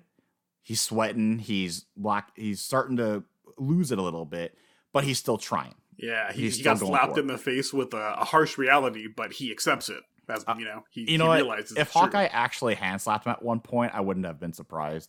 Like just like just like a backhand slap in the middle of a fight. Like, I have no doubt that he could have. I- okay, okay, anime studios out there. If you're ever gonna redo the One Piece anime series, and I really hope they do, because uh, let's be honest, that current anime series it has its ups, but it has a lot I. I would like a One Piece Kai, you know, somewhere down the line. yeah, what a One Piece Kai uh, redo the One Piece Hawkeye scene. Brotherhood, whatever. you While know, you're doing yeah. your Sakuga budget scene with uh, Hawkeye and Zoro, where Hawkeye is toying with him, have a real quick scene where he just bitch slaps Zoro, just real quick, and then while Zoro's having his moments, that would like, make him seem a little cockier, though. a little it. cockier. Yeah, I don't know if that's quite. But again, at this point, it would Hawkeye, be funny though. Yeah. but yeah, but at this point, Hawkeye is looking down on Zoro like this completely because he still thinks he's just Yeah. some foolish kid who thinks he's all that. I mean, he probably gets this like every other week, right? Like some swordsman. Exactly. We just saw him. like, "Oh, we just saw him cut a galleon in half. We just saw him deflect Yeah. bullets with looks like his mind with a sword out. So he's probably a Jedi as well. Who knows? Or Sith, or an, or a gray Jedi. But um, who knows? But he lands what looks like a fatal blow with the dagger. He look. It looks like he stabbed him in Yeah, the heart. straight in like the solar plexus. You know, it's like bam. yeah, just straight through. And after Is that what it's called? I feel like that's not what it's called. I really don't know. I look like the heart to me. the uh, center of his chest. the sternum. I just the sternum is the bone, but um, right. Yeah. don't know what's beneath that. But yeah, it's he cuts through, he pierces through. Everyone's freaking out. The bounty hunter brothers uh, obviously want to assist their their brother in arms, but Luffy's holding them back. While Luffy's also sweating and panicking too because he thinks he's gonna lose his first crewmate. Right, but he still holds him back. Yeah, he's still got the code of honor of let him do his thing. He would never forgive us if we helped him out here. He would never Right. want to be with me ever as a crew member if he, The same like thing he did in the buggy arc, right? He stopped Exactly. from interfering. He's like, no, you got to let this Zoro is yeah this is one of his swordsman fights we have to let him do it as much as i'm hating this too because i'm getting real nervous here too bro especially he's he kind of losing a lot of blood here Yeah. but then we get a great moment where again and this is what made me really love hawkeye at this point too where hawkeye goes like something like you do not retreat why do you not like, Yeah, you- like, why you just standing there with my knife in your chest? yeah do you have a death wish and um, something along the lines of god i wish i wrote down the lines because these are some of the best lines in the entire series so far 51 and 52 yeah, I gotcha. I did. Yeah, thank you. They were great. So yeah, says like, "Why do you not retreat?" And Zoro says, "If I retreat even one step, my ambition and everything I care about will be shattered, and my dreams will be lost forever." And Mihawk's like, "Yeah, that's called defeat." yeah exactly he still has like, "I prefer death." because at that point he's still pulling that Vergil personality where he's going like, yeah, that's called losing. It's called defeat. Are you still mad? But Zoro reaffirms that I'm sane. I have my own code. Um, what what is what Zoro says that actually impresses Hawkeye the first time, and then he actually puts away the that, he's when he says like, "I prefer death to defeat." And Right. Mihawk's like, "Wow, what a strong sense of spirit," he says. yeah, sense of spirit. And he goes, okay, there's something there, and then And I then will he pulls get. the knife out. yeah, He's like, no, "Mm, yeah, he no, he puts away the knife, and then he draws his actual sword. And Well, I he's love- like he pulls it out and he asks for his name. He says, "Tell me your name. I'll remember it." yeah, it's Roanora Zoro, right? That's the full name. Yeah, Roanora? Okay, Roanoa. yeah, Roronoa Zoro. Okay, um, I had to remember that again because again, like when he says It's, his full it's name. based on a, a French pirate whose name was like Rolanoes or something like that. I don't know how to pronounce okay, it. okay, because Basically, yeah. yeah, okay, Roanoa. And then I love when Hawkeye draws his sword to give him the actual clash he wants. Again, Right. Krieg's crew So, is like, going. He's got the sword. Everyone, get out! Everyone Yeah, they get a, another wave of PTSD. like- yeah, exactly. They see the sword drawn it. again, and Yes, it, the world's finest blade, he calls it. Said, as a respect, I'll deal the finishing blow with this.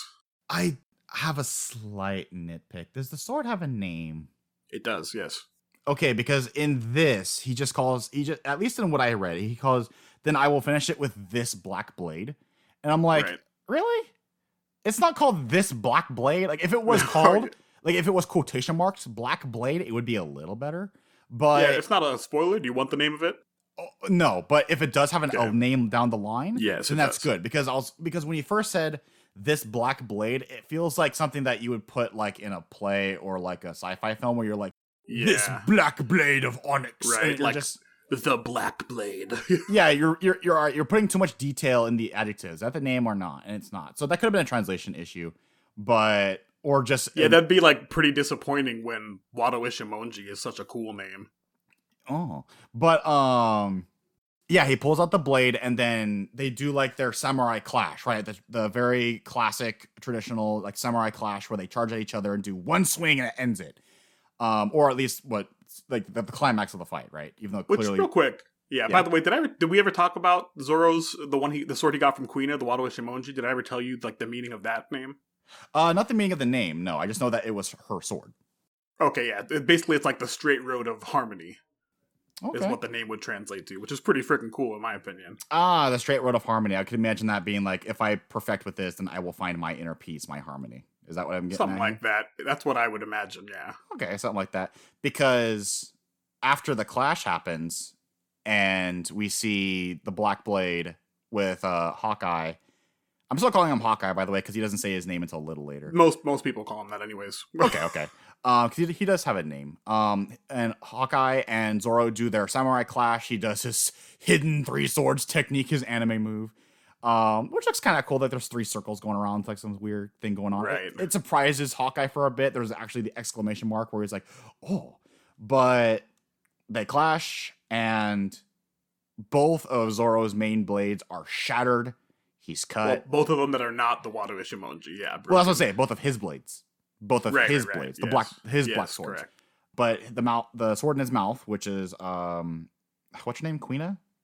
Yeah, Kuina. Her sword is still intact, but he realizes he's lost because you know he's his swords are broken. He's stabbed. He hasn't marked Hawkeye at all. But props to Yeah, there's like a it was like a cool subversion there. You know how like in that stereotype of that scene when the the swordsman sheaths his sword, the other swordsman like goes down at the same time. exactly. That's why- after that's this clash, he why- sheaths his sword up because he's lost and he knows it's Mhm. over, and he's the one that's been wrecked. you Yeah, know? he he sheaths of sword, and props to Zoro because even though he's bleeding out, he's he's thinking he's gonna die. He Yeah. turns death quickly.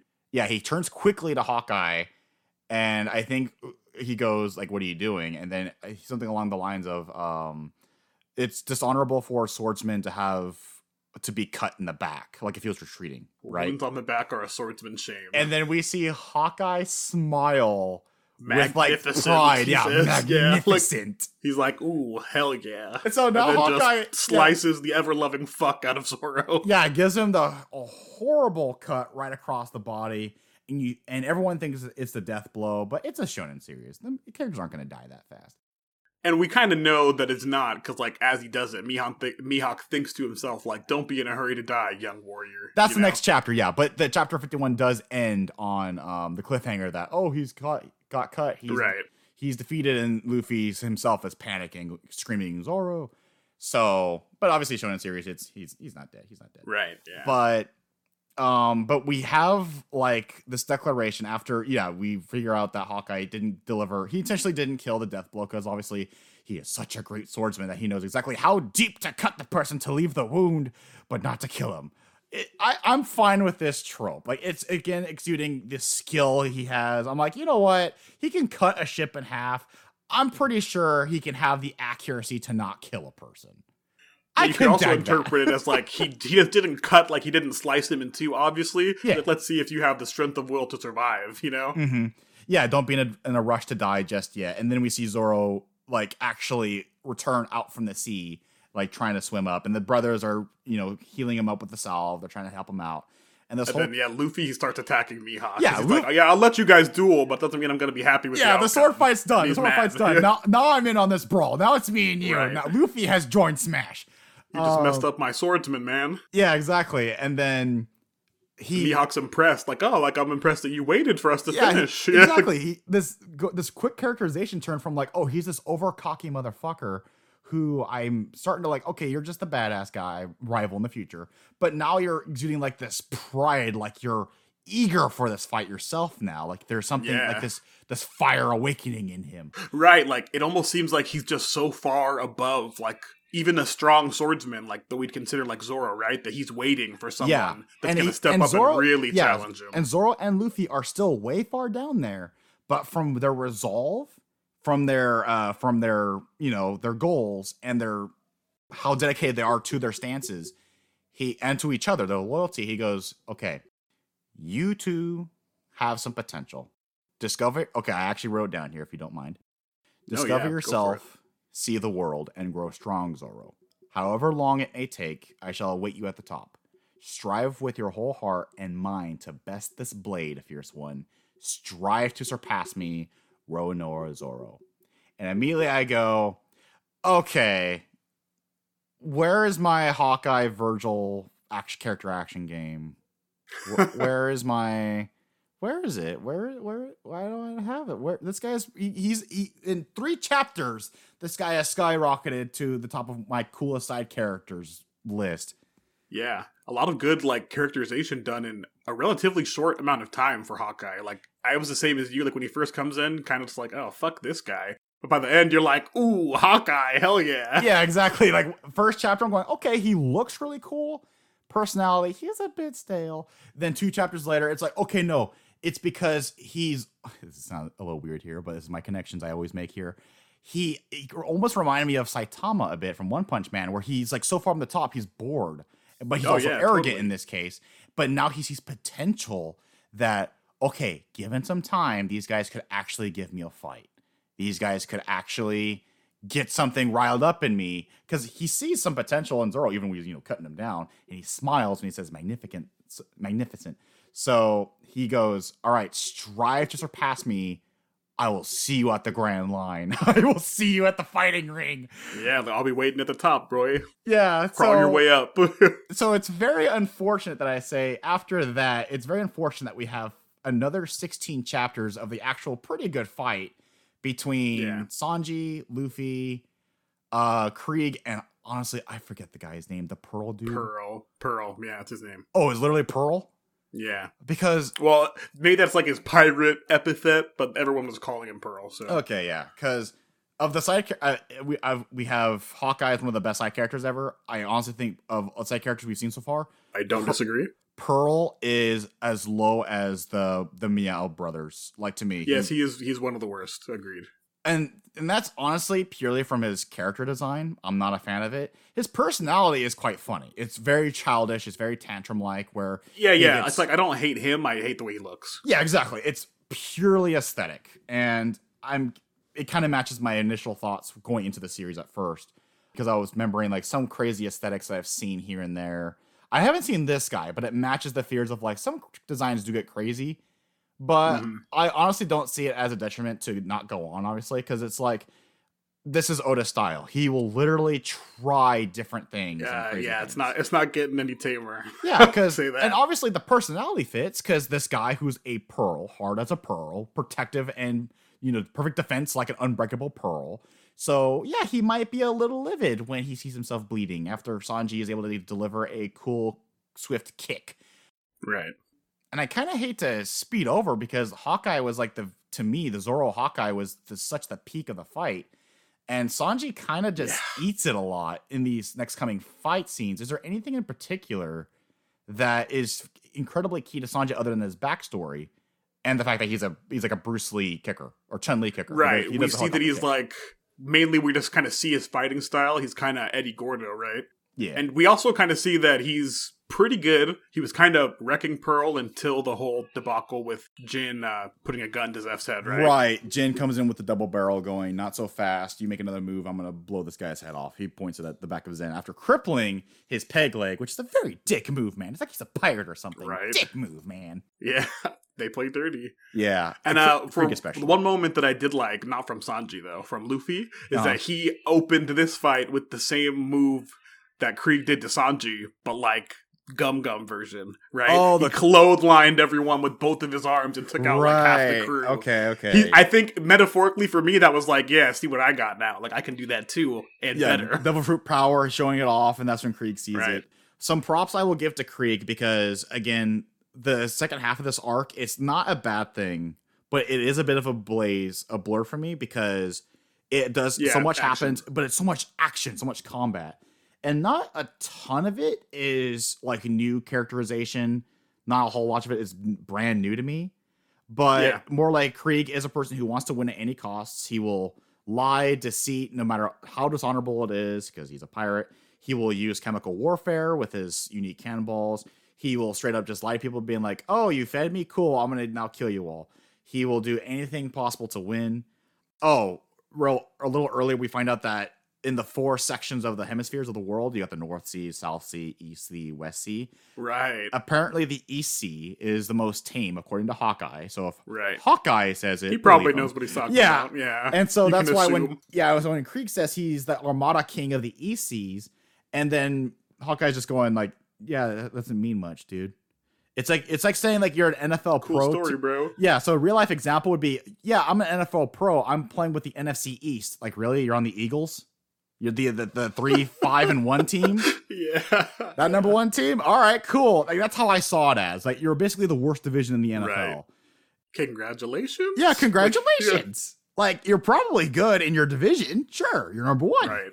But let me remind you again. This is all back to Hawkeye was still around because Hawkeye leaves after his confrontation with Zoro, and then Zoro also vows to strive and be better and never lose again. Yeah, like his declaration to Luffy, which we kind of glossed over, was just really good. A really good characterization moment for him too, right? Because he's having like flashbacks to where he told Luffy that he was going to be the greatest swordsman, and Luffy was like, "Well, you'd have to be if you're going to be on my crew. I'm the Yeah. the pirates in the future." And he's like afraid of disappointing him, right? Is what it kind of came across as. Exactly. It was definitely a uh four or three chapters that immediately rescinded my I believe I said it in the last episode where I said of the of the Straw Hat Pirates, I thought Zoro was the bottom of my list at that point. Yeah, And after this, I'm just gonna say it. He's like number. He's like fighting for number two or one right did, now. did you remember my somewhat implicative uh, chuckle when you said that? When I- you were like, "Maybe something will happen soon," and I was like, hmm. "Yeah, yeah." I didn't think it was funny. this soon. Again, when I think of a shonen series, I think okay, maybe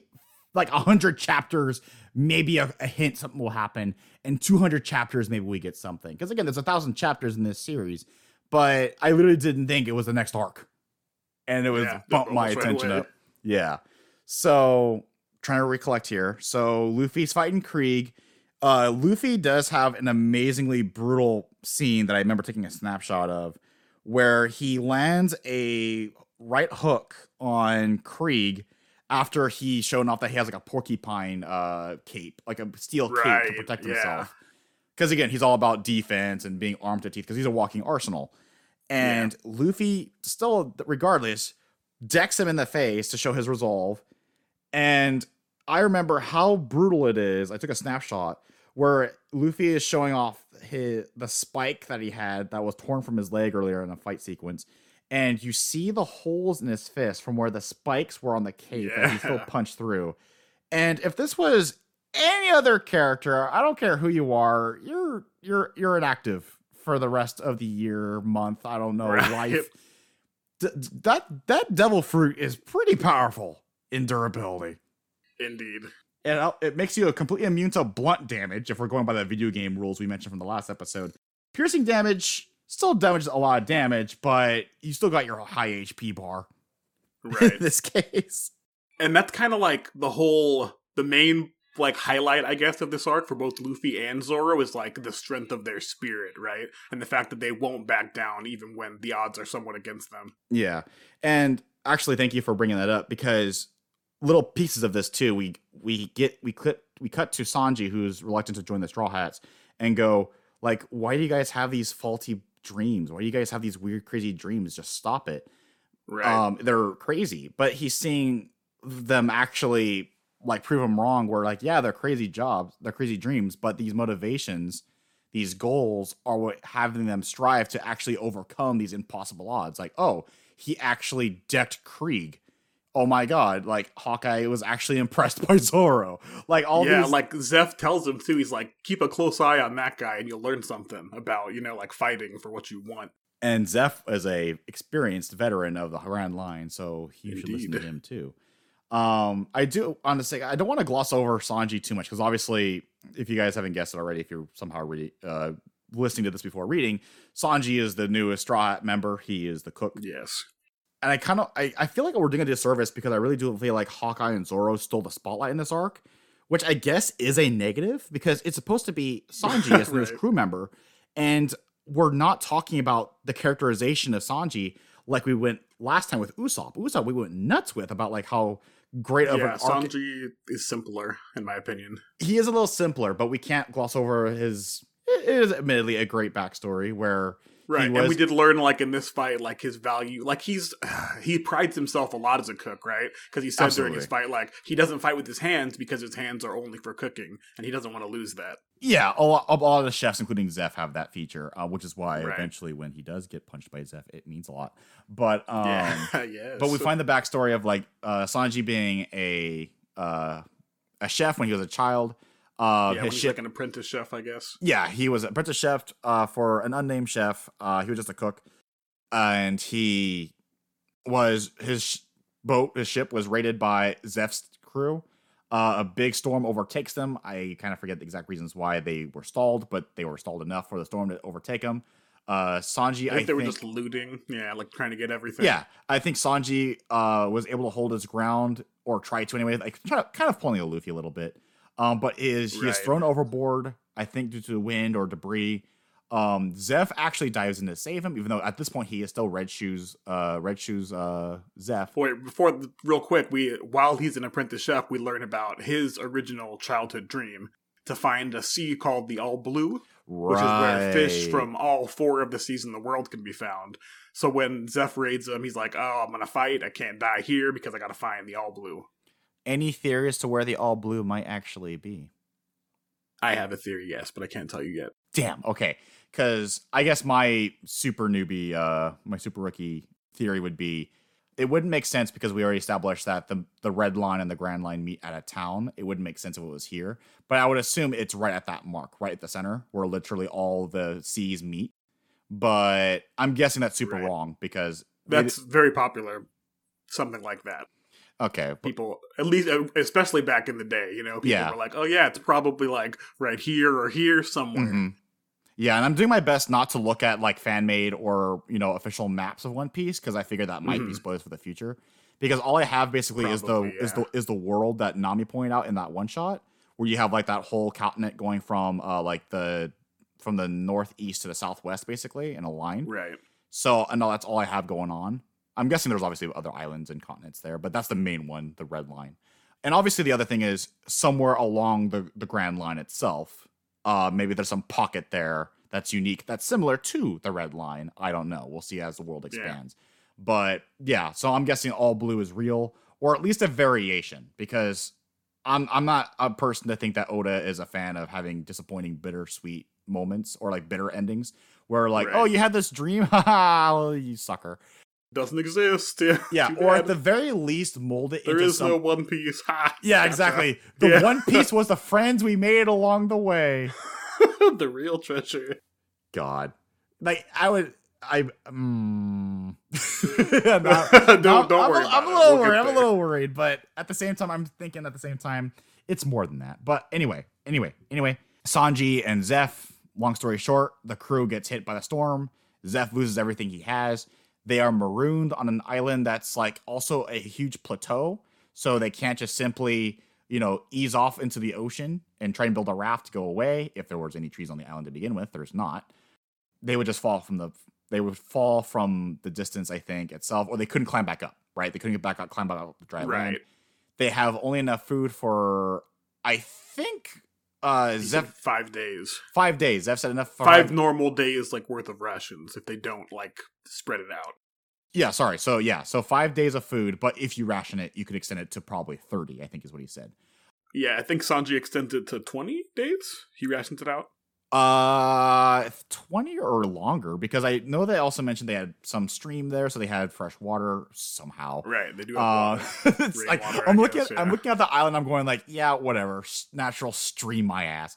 But well, yeah, no. So Sanji said like, "Oh, the rain fell into this depression because it was a storm oh, okay, recently." okay. I So it did make I sense, yeah. Okay, so they got lucky from the right because there was a storm. I'm a dumbass. I'm sorry. Just the storm, yeah. Just the All day I pull that back. I pull that back. My before. apologies. I'm, I'm a rookie. I'm still learning.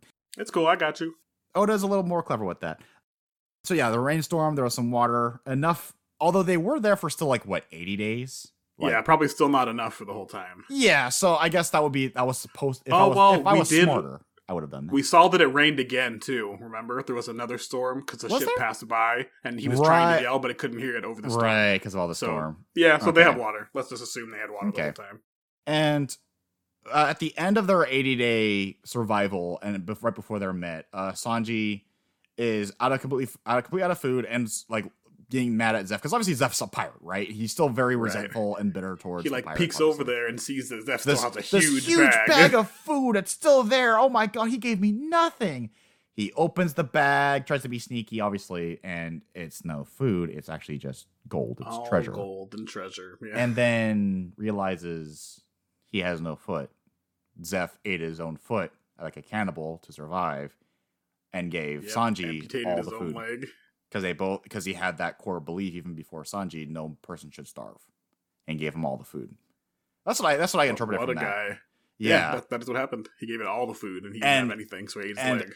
yeah, and after that, Sanji picked up on that uh that moral, like rel- zealously slow, zealous, zealously so. Sorry, a bit of a tongue twister there. Yeah, after that and basically agreed with him after they with that plight of like no person should starve because if you starve like we were which is the reasoning they mentioned earlier to the other cooks of why are you feeding these you know these disgusting horrible scumbags and Zeff and, and or Sanji both go if you starved before you would not want that pain on anyone yeah. um which is you know sympathetic you can connect with them on that We're going okay I understand Mhm.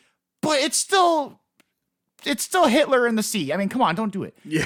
either way, Yeah, right? But that that's the code it they live sense. by. You know? Yeah, the code makes sense of its origin, absolutely. And Still wouldn't do it for me, but you know. Yeah, it. exactly. As, But it- said, but it it.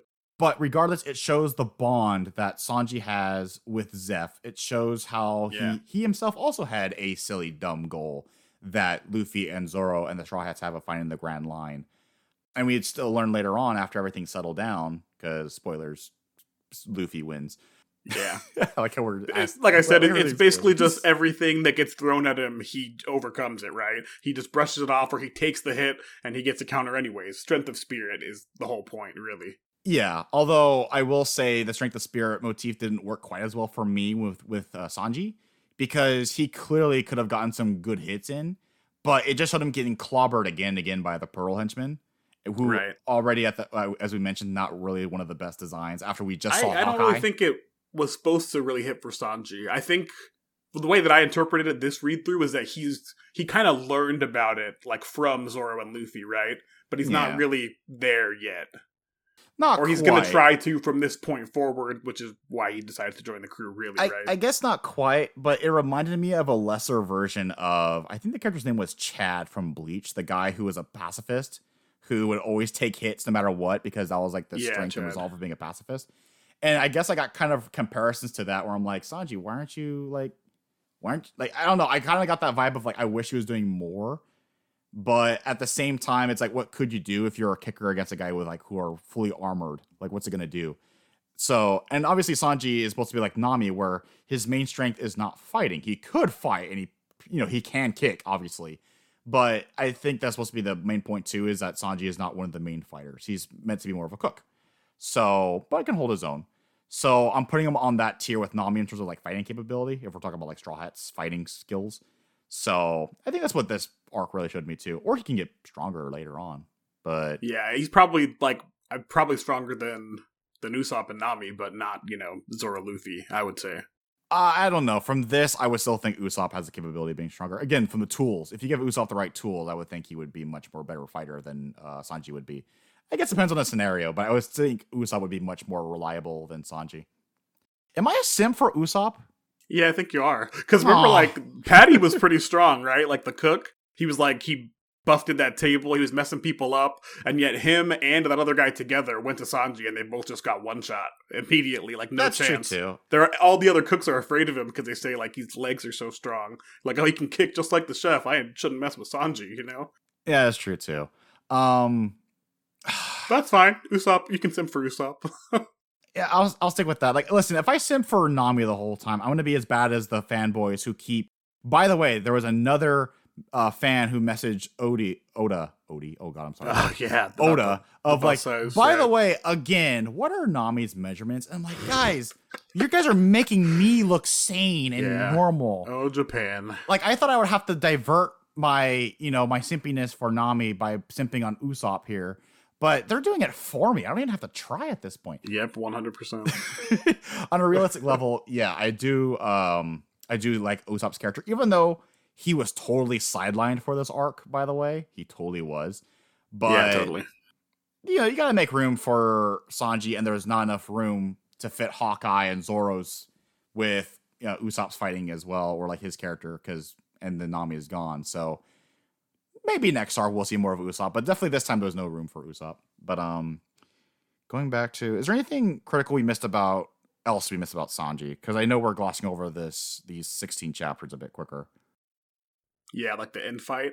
Uh, I mean, not really, right? Once we get the backstory, we understand like why he's so fanatically devoted, like to protecting the restaurant, and he wants to stay there and work for Zeff like forever because he feels so indebted to him. hmm I think But eventually, you know, they shoo him off, and I he th- understands. I think there was some clarification that went on with uh, Luffy to Sanji, where because Sanji, no, yeah, because Sanji was getting beat over and over again by the Pearl guy, and I think Luffy like knocked some sense into him. He pulled like a Deku Shoto moment where he's like, "It's your quirk, not his." But in this case, it was like. Zeff is your one that you need to protect, not the boat. You can replace a boat, right, right, yeah, that did And happen. yeah, and that obviously that's Zeff's you know dream boat. But you can he can always build another restaurant. yeah, you can gotta always live. Yeah. Yeah. but without Zeff, without you, there is no dream, right? Like there was some clarification going on there, some epiphany moment going on, and I appreciate Luke for doing that. Um, there's definitely that moment that happened. Uh, Gin does have a, a change of heart. The pirate of arms for Krieg. He does have a little change of heart because he sees how exactly heartless Krieg is acting towards his crew, which is definitely a straw hat motif going on through this entire series, where Luffy despises any captain who has no loyalty to their own crew and vice versa. Because Mhm. you need to you need to show loyalty and respect in exchange. You can't just do it out of fear. You have to do it via friendship. yeah, have to totally. do it respect. Um, acknowledge each other's strengths and weaknesses and make up for them. More like more like a family, more like a, a bro family with Right. That's kind of like the Straw Hat vibe you get. You know, they're like good friends, kind of, or family. Yeah, which is if you don't mind, can we skip to like post fight because Krieg loses, Gin. Yeah, that's basically it. Yeah, Let's Gin acknowledges. Uh, we'll see you on the Grand Line. We'll see you again. They didn't get the logbook. Uh, the, the Baratier is uh, fine. I don't remember exactly what happens to the Krieg's pirates, but Krieg gets knocked out. He does put up a big They, fight. uh. Sanji gave him like his little ship, right, that they used to get supplies, and okay, okay. they piled up all the bodies on it because like a huge stack of them. He's like, oh, I hope it doesn't break. Then, yeah, okay, okay, away. yeah. Uh, I hope it doesn't do anything. I really do the hope they kind of pushed over that Pearl guy. He would have been like 50% of the weight on his own. Right. Um, and they acknowledge that, oh, gosh. Oh, what was I just gonna bring up next? I wanted to go in a certain order. I don't want to skip to the very, very end, but I there was a part where one of the bounty hunter brothers, or both, or Usopp, send a message, or somehow they say they know where Nami was headed. So that does confirm that maybe my Nami character arc moment that I've been hoping for since arc two was is going to happen next. I don't know for a fact. Hopefully soon. It could, they could pull a Mandalorian, you know, and just sidetrack for five arcs straight and be like, Mhm. "Oh, we're on the way to this location. Oh yeah, cool. But real quick, can you do me a favor? Okay, real quick, but can you do this for me? Oh, but real quick, like hopefully that doesn't happen. But hopefully, yeah, hopefully we get our Nami thing next. But he kind of greatly hinted that that when Luffy was saying like, "All right, we're heading there. We're heading straight there." Right, and that was another interesting thing, which I don't know if you glossed. That was Yosaku, right? And he was like in the mouth of a fish. And when he came Right, on board, they were like, "Oh, moment, it's a yeah." fishman. he came all the way from Fishman Island." And they're Right. like, no, that's a guy in a, a shark's mouth, you idiot. Yeah. You know, when you point it, you point out like that, it'd be really crazy if my Cthulhu theory is true and Nami is going to Innsmouth. Yeah, I thought the- you'd latch onto that a little more. Yeah, yeah. because of that. no, because I literally saw it as just literally a fish that had uh not Johnny, the other guy, Yosaku, yeah. Yosaku, that he was just in the foul. I felt like it was a funny little joke, but but the way you said it out loud, now I'm thinking like maybe Innsmouth is the place we're going to next. I mean, I mean, mm, mm, mm. fish people, maybe. We will see. Maybe. I hope so. Uh, then again, if they went full Lovecraft, full Innsmouth, it might be a little too creepy for shonen readers. Maybe a bit too dark for Oda. Who knows? Then again, he had someone shot in the head point blank on a panel, so who knows? The other cooks, they're they are they know that Sanji is still being a, he's still being stubborn after all that. He even after his epiphany of like what Right. exactly is the dream, what exactly is the goal. He still wants to find the All Blue. He still he shares it with Luffy at one point, and I think Zeff overhears it. And I all the cooks, including Zeff, are going like 110 percent in on get the hell Yeah, out of like, here, Sanji. Your soup is garbage, and he's very prideful about his cooking. By the way, don't insult his cooking. And this is garbage. Even Zeff's going, this is terrible. He after Sanji is standing his ground, uh, Zeff knocks him, he decks him in the face with his hands. And after you just mentioned, they point out chefs like to fight with their uh, legs if they can and kicks, so they don't damage their hands because the hands they need to cook, keep them pristine, keep them perfect condition. And so that was like the greatest insult Zeff could have done to Sanji was punch him with his fists. And that eventually gets Sanji to, you know, go, all right, maybe I'll reconsider. Because Luffy does uh, say, I don't want Sanji on my crew unless he wants to join. Because again, he doesn't fool, Right. he doesn't have his crew out of fear. He does it out of respect. So if Sanji doesn't want to join, he won't join. And of course, he does join. Eventually, but not after a very tearful moment where he does walk away and all the crew all the uh the cooks are just standing at attention just going like yeah whatever he's leaving uh Yeah. patty cook and the italian bouncer guy i mentioned earlier try to give him a quick one before he leaves for being an asshole to them giving them the krieg the food and everything and then sanji is showing off he is quite strong i, I think i'm underestimating him for now he yeah, he didn't quick really shine. He walks off. It's very silent. He just goes, "All right, let's go." Uh, you're gonna say goodbye? Not really. And they all kind of they not break down first, not right? yet. But I do really like this one. That's why I want to keep this last, where it is the end to the arc, and it is uh, actually a great wrap up to the side story of Sanji. Where I don't think char- Sanji's characterization was done as well as Usopp's or Nami's. Yeah. I kind of Uh, agree with you. I don't think so. No, okay, I have it right here. So Sanji's about to go, and it's very bittersweet because it's obviously like, okay, these guys are clearly not saying anything. It's like, okay, these guys don't want me to go. But going back to the red shoes Zeff, right? Again, part of the reason why I like that name is, yeah, his feet were always soaked because he was with the blood of his enemies, was kicking them.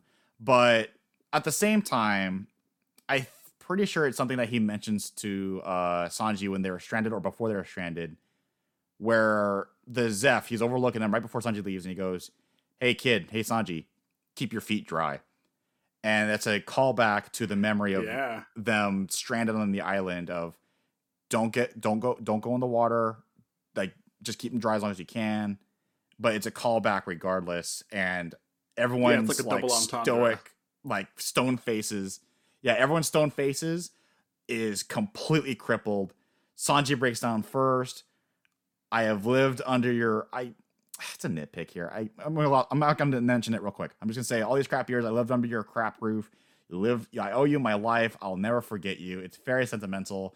Even uh patty cook and the italian bouncer they're all going we'll miss you too man. We'll miss you bro. Yeah, they finally break It- down. it's really him like yeah it's it's to me at this point it was like oh it's about the bird finally having the courage to leave the nest that's what i kind of Right. got out of this similar to usopp in a sense but usopp always wanted the urge but never had the opportunity i guess in this case Right. sanji had the opportunity but was still a little hesitant and the his brothers and sisters i guess only brothers i didn't see any female cooks on here um and his Yeah, dad his father figure just going yeah and father figure eventually just going keep your feet dry wish you the best of luck kid We just want what's best for you. We want you to live. We want you to go out there and be and you know be proud and have a good time. So yeah, because that's like you'll never be a good a cook as me. I've cooked on all the seas of the world. Go catch up. yeah, I've cooked on all the seas. You will never dream to be as good of a cook as I am. all kinds I of more like ingredients that you presumably can't find there, right? Because this legendary all blue is like where you can find fish from everywhere. So I would therefore Yeah. assume that you can go find unique ingredients that you'd never be able to try unless you go there. Yeah, if this was more of if these characters were much more like talkative, much more like lengthy explanation, explanations, they would have Zeff would have had like this whole page explanation of like you see uh, the best of cook would know all these grand ingredients, like what you just said, right? But yeah, si- right. but since you've only been with me, you actually only know an inkling of the knowledge I have. So if you actually know nothing.